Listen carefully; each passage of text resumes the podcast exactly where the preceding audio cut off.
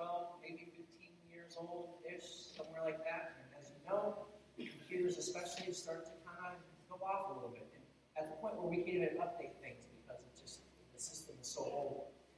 And so one of the things I wanted to mention to you, the church, is that we're uh, looking, if you'd like to donate toward that, it's going to cost us about $1,900 to replace that computer. Uh, if you'd like to give a little bit toward that, just write computer on, on the offering envelope or on the, check or whatever. But we're looking to see if you would, uh, you would help us out. You know, this is something that we really need to replace, uh, probably sooner than later. And uh, anything that you give is going to be matched. You know, somebody who attends said that they were going to match that. So, uh, please give toward that. And when it's kind of our goal to replace that computer soon before it breaks completely if we can't get anything on it. So, uh, if you'd like to give that, that would be great. You can give either uh, in the offering box in the back. You can also go online to hcconCapeCod.com and you can give online as well. And the reason I mention that is because last week I had someone that's fairly new to the church that said, Pastor John, I don't have cash and I don't have checks. How do I give? Do you, do you have an online portal? I'm like, of course you have an online portal to give. Let me, let me point you to that. So maybe you should remind people of that every so often. So there you go. Now you've been reminded that that is an option as well. Uh, kind of, uh, I guess, overwhelmed last night. We, Sarah and I went to uh, Worcester and our, our kids. Uh, Worcester was the church that we that I first pastored. That was my first church.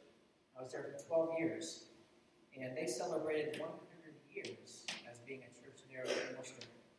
So they started in 1922 as a Swedish mission, and uh, there's a bunch of Swedish people there in the Worcester area at that time, and it's continued to grow and things since then. And uh, so it was great to be able to celebrate with them last night. So we saw a lot of familiar faces.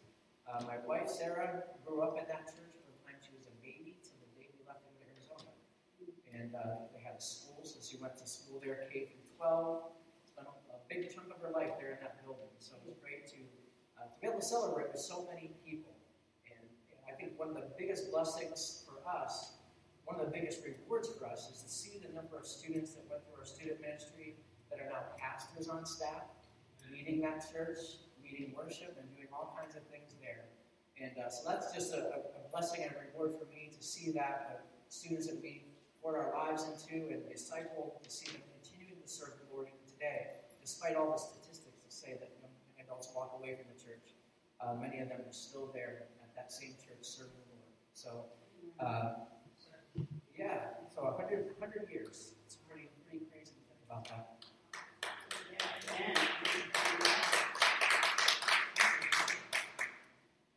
This morning we're, we've been talking about the life's biggest questions, and so here this is week two talking about this. Uh, two weeks ago, we came together and we started this new series called Life's Biggest Questions. And what we're doing is we're going through the Psalms to learn about how the Psalms, some written almost 3,000 years ago, can still speak to us here today. And can even speak to life's biggest questions that we have today. The first question from Psalm 1 that we talked about a few weeks ago is Why am I not happy? And maybe a few related questions. Can I really be happy? And if so, how? How can I be happy? now, if you missed two weeks ago, I want to encourage you to go on our YouTube channel, on our website, or our Facebook page to watch it. I want to encourage you to kind of get caught up. And again, I'll say it again hcconCapeCod.com. We don't have any hundred numbers. A little commercial again.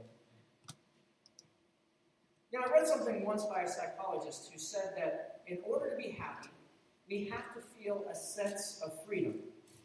We have to feel like we're valuable, that we don't have to walk around feeling ashamed or condemned. But many people, the psychologist said, are overshadowed by a lurking sense of judgment, where you feel this sense of judgment around you wherever you go.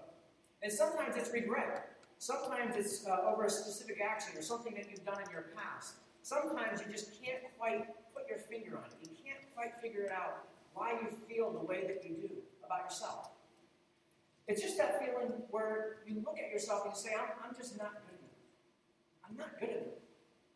If people knew the real me, they would reject me. And I think every one of us has a voice inside of us that are telling us those kinds of lies consistently. We did a whole series on lies. We're not going to go through that all again. But there are these voices that speak to us that tell us consistently and constantly, you are not good enough. Everybody else is better than you. Everybody else has things going on. You don't. So, our question today is there something wrong with me? Is that why I'm not happy? Is there something wrong with me? And if so, is that what keeps me from being happy? Psalm 32, we'll read from the NIV version.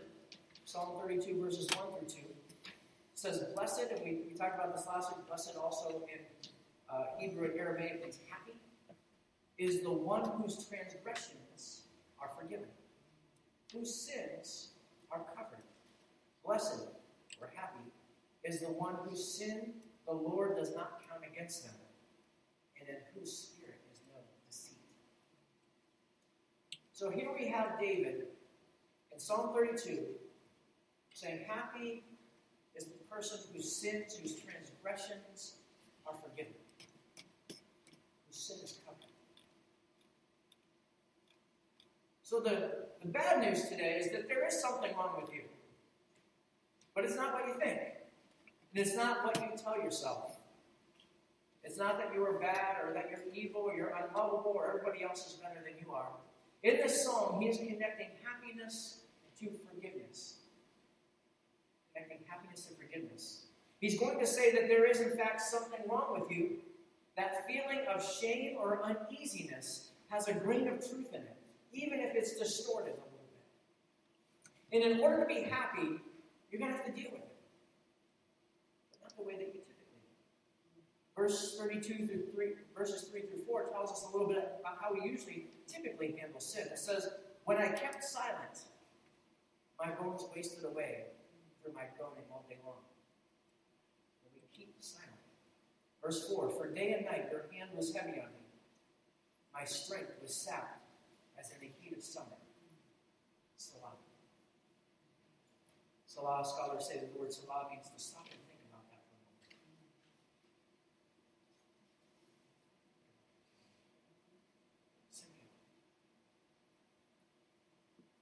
See, the psalmist looks upward and connects this feeling of unhappiness, this sense of condemnation, to God.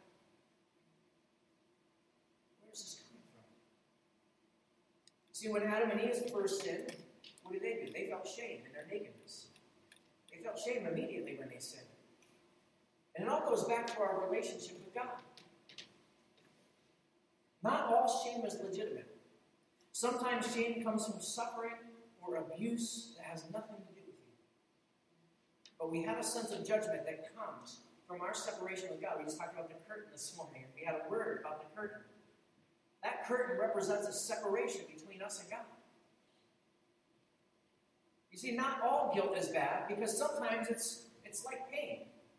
You may think of pain as bad, but pain can actually help us. You see, if I'm leaning my hand against a hot stove, I'm grateful for the pain that lets me know that I'm burning myself. Right? That's where pain is good. It's a warning signal. There's something going on that you need to do something about right now.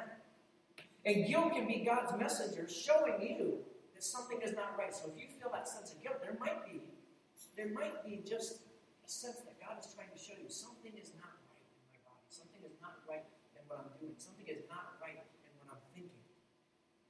And that's what we read here with the psalmist. This is what he's experiencing in his life something seems off. He says, maybe you are, no, sorry, he says, maybe you are finally at a place where you can see the harm that your actions have done over the years. Sometimes we become reflective. And we look back and maybe we recognize the selfishness that we had. Maybe we can look back and we feel a little guilty. That's not necessarily a bad guilt because God's trying to do something. Maybe you've lived certain ways for years and only recently you've seen some of the consequences of the way that you've lived. Here's a scary thought. What if everything you've ever done was being observed and recorded?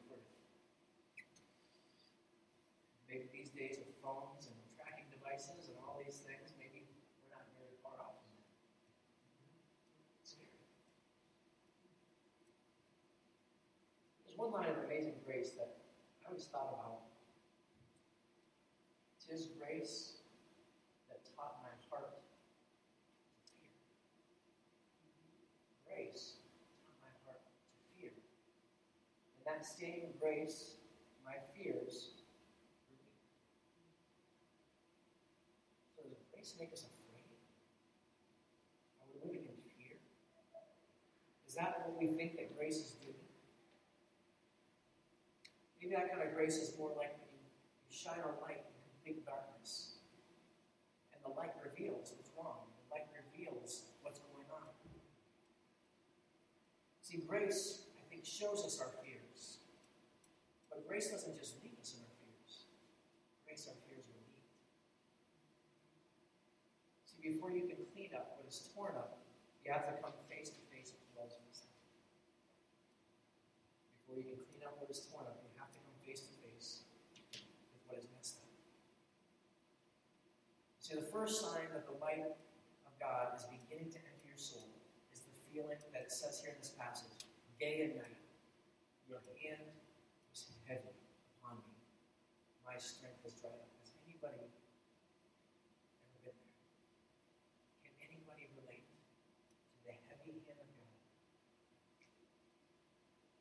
Feeling that your strength is dried up and feeling that you're weak. Psalm 32 5 says, Then I acknowledge my sin. Then, with the heavy hand of God on me, I acknowledged my sin to you and did not cover up my iniquity. I said, I will confess my transgressions to the Lord, and you forgave me of my sin. See, in this passage, he is telling us how to be happy. See, to, to find happiness, the first thing is you need to be honest about your sin. You need to be honest about where you are. It says, I did not cover up my sin. I did not cover up my iniquity. And this is a clear reference that takes us back all the way to the Garden of Eden. Because that's what they did. What did they do? They covered their sin. Right? They looked for something to cover up. And the first thing God did when He came to them was call them out from hiding. Because they were hiding from Him in their sin. And they had to uncover themselves and He dealt with their sin. What He do? He killed a lamb. He killed a lamb to make coverings for them. Giving them a picture of how He will deal with sin in the future. See, in order for God to cover their sin, they first had to uncover. it. Or you could say it like this cover your sin, and God will expose it. Expose it, and God will cover it. Closely related, to this, to find happiness, you must own your own sin. Four times in verse 5, he uses the word I. I acknowledge my sin, my transgressions, my iniquity. The first thing we typically do to our sin is exposed as we start justifying it. Human nature, right? See, when God called on Adam in the Garden of Eden and said, What have you done? What's the first thing Adam said? Well, it's the woman that you gave me. She made me eat it.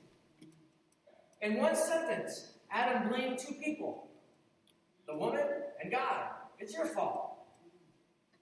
And what does this say to us? Well, maybe you say, well, the reason I'm like this is because of the situation I'm in.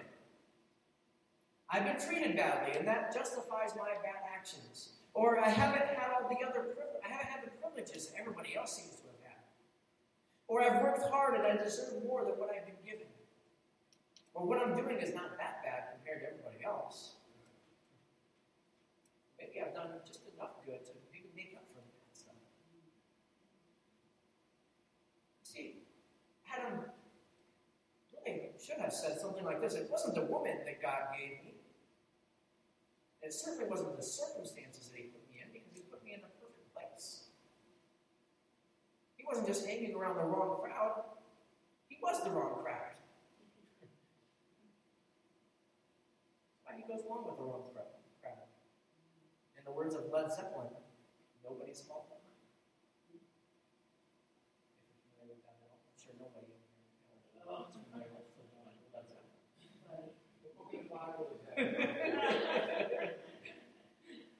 Nobody's fault but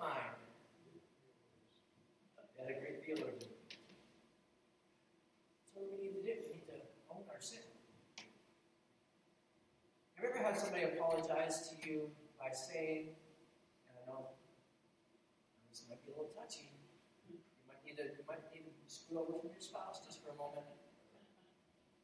I'm sorry that I did this, but you, you know where that leads, don't you? Some of you know where that leads. If you don't know where that leads, I know what's going on. you really know that what they're giving you is not an apology, but a justification. But I've never done that. Many times, many times, many times. Probably more times than we can count. See, God's forgiveness ends, or, or God's forgiveness begins where blame shifting ends. God's forgiveness begins where blame shifting ends. Take off the clothes of hiding self justification and excuses and acknowledge it. It's my sin. It's my sin. To find happiness, you must learn to hate your sin and not just. Confessing Greek means seeing things from the perspective of one that you've wronged. Not only are you admitting it, you're changing your perspective. In English, you confess something and you can confess something and not feel any different about it. classic expression of this is, if I've offended you, I'm sorry. Which means I'm not sorry for what I did, but I'm sorry that, that you got upset about it. It's not repentance. It's a cheap, selfish attempt at peacemaking. Some of you are like, ooh, this message just got into counseling. And believe me, I confess here in the psalm means now I see things, God, your perspective. You've heard David say in other places against him, against God, and him have I sinned. What I've done is wrong. You know, many people confess their sin and turn from it because the, the consequence is painful. They got caught, they're embarrassed, it's painful. And the attitude towards sin itself hasn't changed. That's not real confession. See, God doesn't want people just to obey like a mule. You know, we just tell them where to go and it. He wants people to obey in their hearts.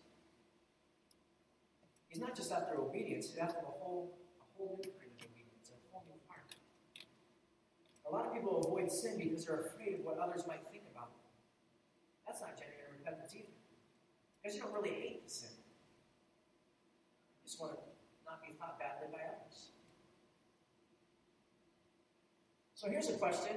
This is this is an interesting thing to think about. If I threaten to put out all your sin from the last month on video here on the screen for everybody to view, how mortified would you be? I would be. That would be a Sunday I think I might skip. There's a game or something going on somewhere, right? You'd probably stop saying, sinning at least for that month as best as you can.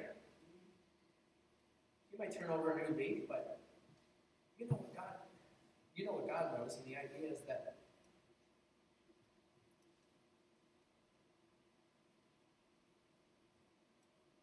God never does it love us as much. But people will us.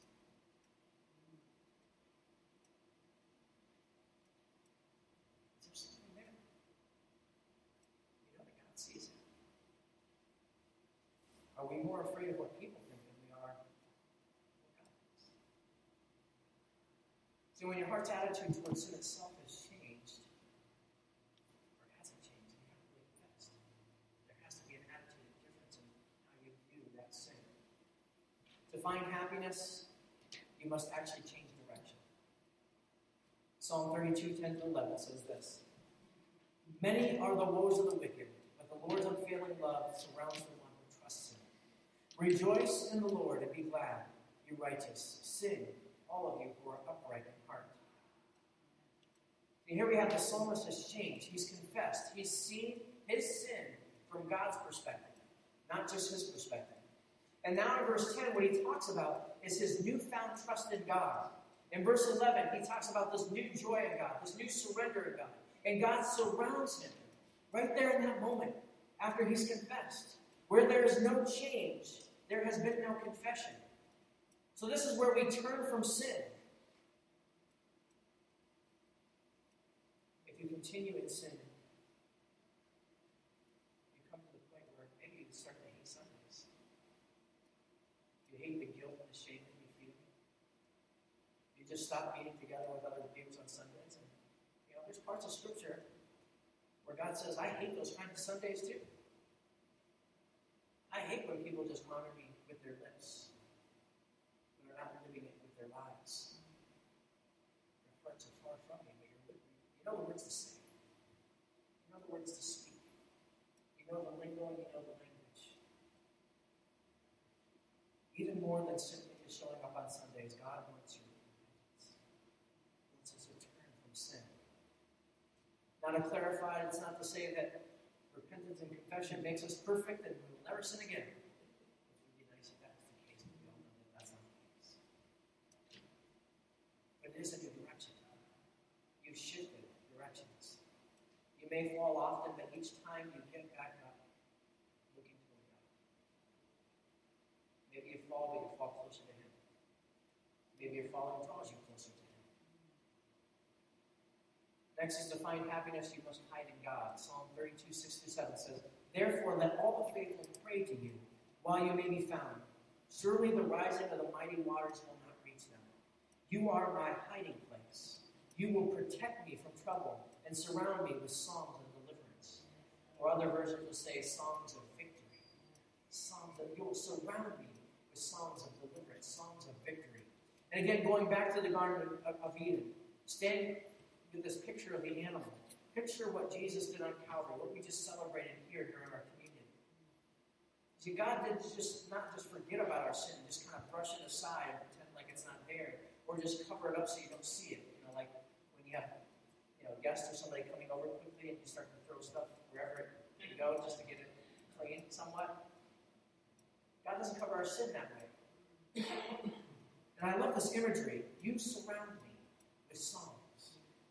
Other words, verses say, You surround me with shouts, shouts, and songs. You surround me with that. And it makes me, makes me think of when Jesus died on the cross. Scripture said that he cried out in a loud voice, It is finished. Say someone you loved was really behind on their car payments. And you had the finances, so you went and you just paid it off for them.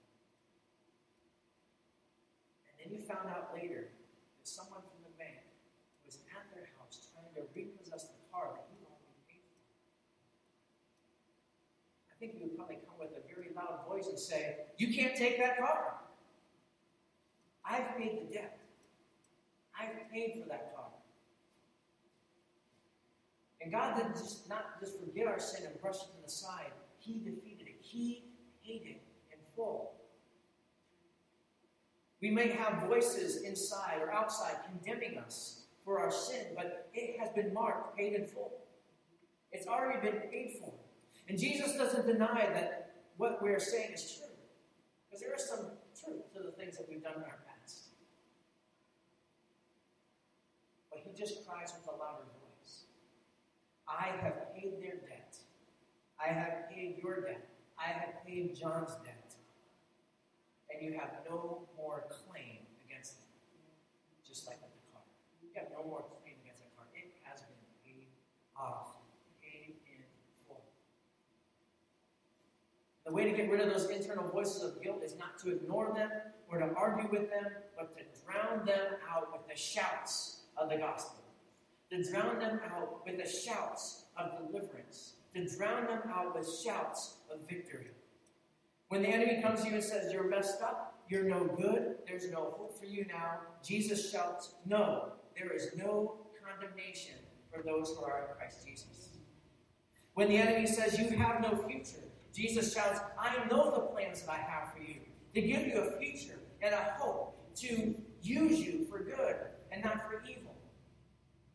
When the enemy says you're a thief, you're a failure, you're a liar, you're untrustworthy, Jesus shouts, Such were some of you, but now you are washed. Now you are justified. Now you are sanctified in the name of the Lord Jesus Christ and the Spirit of our God. See, when the enemy comes against us, Jesus shouts back and says, full. You have no claim here. You might say, Well, Pastor, I know all that. I know I'm forgiven, but I still just can't forgive myself. When you say that, you're showing that someone else's voice in your life is louder than God's voice.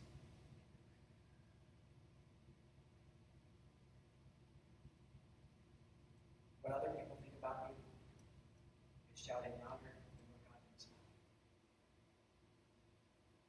See, God has to be, has become so weighty that His opinion is what matters most in your life. Because every one of us, you and me, we are beloved children, sons, and daughters of God. And He looks at you not with shame and condemnation and disdain, but He looks at you and says, I am well pleased. And you, I am well pleased. And that's what we need to hear those shouts of victory, those shouts of been the things that we've done in our past, the things that are of our background. This psalm reminds us that He is our protector, He is our hiding place. And I'll close this morning by showing you two things. The first is a warning, and the second is a test. The first comes from verse 6. It says, Seek God while he may be found. Seek God while he may be found. What the psalmist here is telling us is seek God while you can, because there's going to become a time where you can't. Seek God while he may be found. But there is coming a time where he will not be found. There's coming a time